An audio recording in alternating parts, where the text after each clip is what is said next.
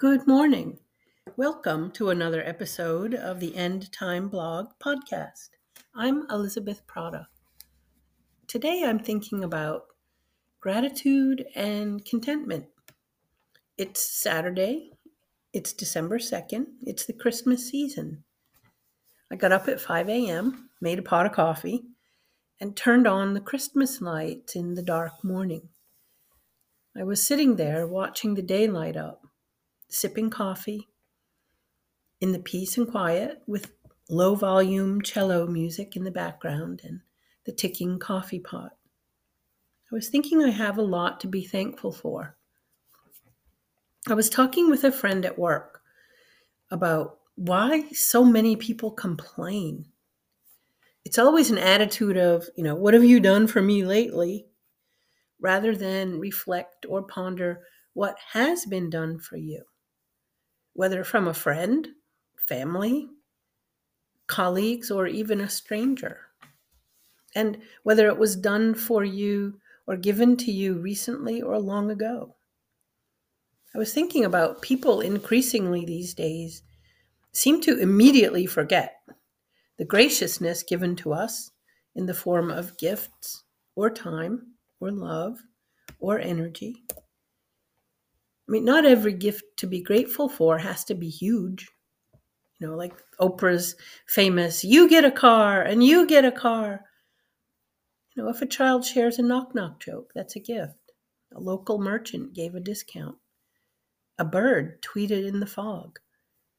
You heard laughter down the hall at work. A friend sent you a card. Your fridge has healthy food in it. Small daily grift gifts for which to be grateful. But people are forgetting recent benevolence faster, while they expect future benevolence to increase in size and frequency and scope sooner. We should be content with what we have, and when something good comes our way, we should be grateful. Remember our bounties. How might we endure and be faithful in this? Well, 2 Timothy 2 8 says, Remember Jesus Christ, risen from the dead, descendant of David, according to my gospel.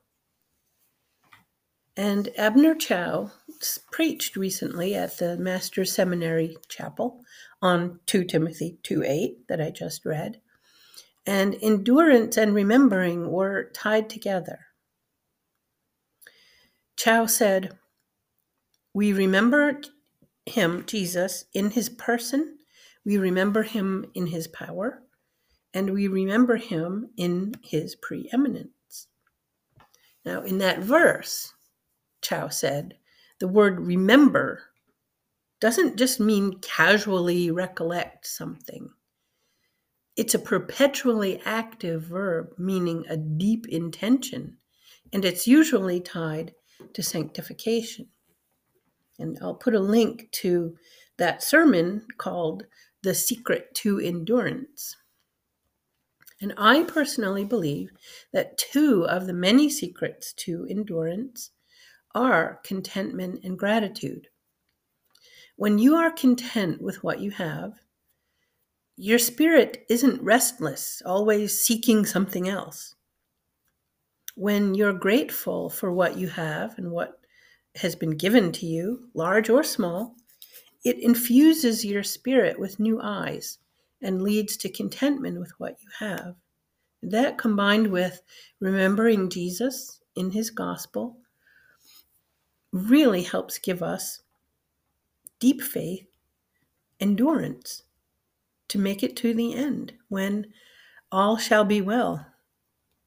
The biggest item, of course, we should be grateful for is our faith, which is a gift from above and only made possible by that gospel aforementioned the sinless life, death, and resurrection and descension of Jesus. We can show our gratitude for this, the greatest gift, by obedience. John 14, 15 says, If you love me, you will keep my commandments. And John Owen commented on this, saying, quote, Obedience is the best way of showing our gratitude to God for His grace.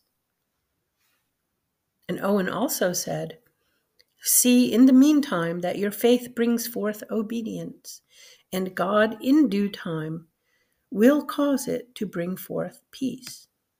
When we feel peaceful, we feel content, we're grateful, the fruit of our spirit will grow, and we will endure. It's all tied together. Well, as I said, I'll put a link in the notes to The Secret to Endurance, Abner Chou preaching at the Master Seminary on 2 Timothy 2 8. And he spent a good deal of time on that word remember. He sure can wring out more meaning and truth from one simple word than anybody else I know. Well, I hope this short blog has blessed you. This has been another episode of the End Time Blog podcast. I'm Elizabeth Prata, and I hope you have a marvelous day.